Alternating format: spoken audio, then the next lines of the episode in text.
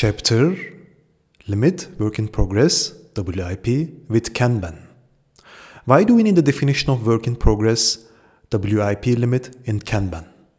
Because Kanban is a pull system.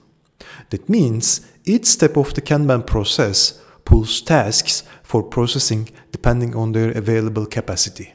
In contrast, in a push system, the demand centers push tasks initiate their starts. This maximum available capacity of a Kanban team, which is responsible for a specific step, corresponds to work in progress WIP limit in Kanban. Limiting work in progress WIP comes from efficient lean manufacturing ideas.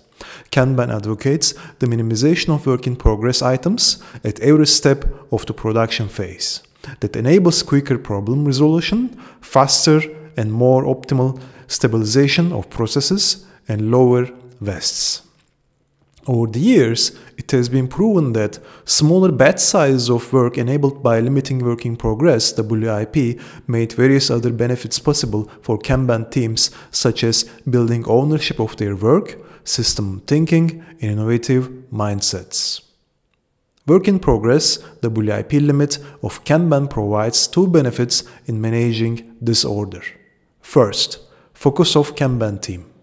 WIP limits restrict the number of tasks influenced by altering priorities and demands that saves Kanban teams from abandoning their ongoing tasks. Second, improvement of Kanban process. A Kanban team cannot finish its work quicker than its slowest step. Therefore, WIP limits can quickly show the Kanban team whether specific steps are bottlenecks or the other steps are over-optimized. This input can be rapidly turned into measures to improve the overall performance of the Kanban process.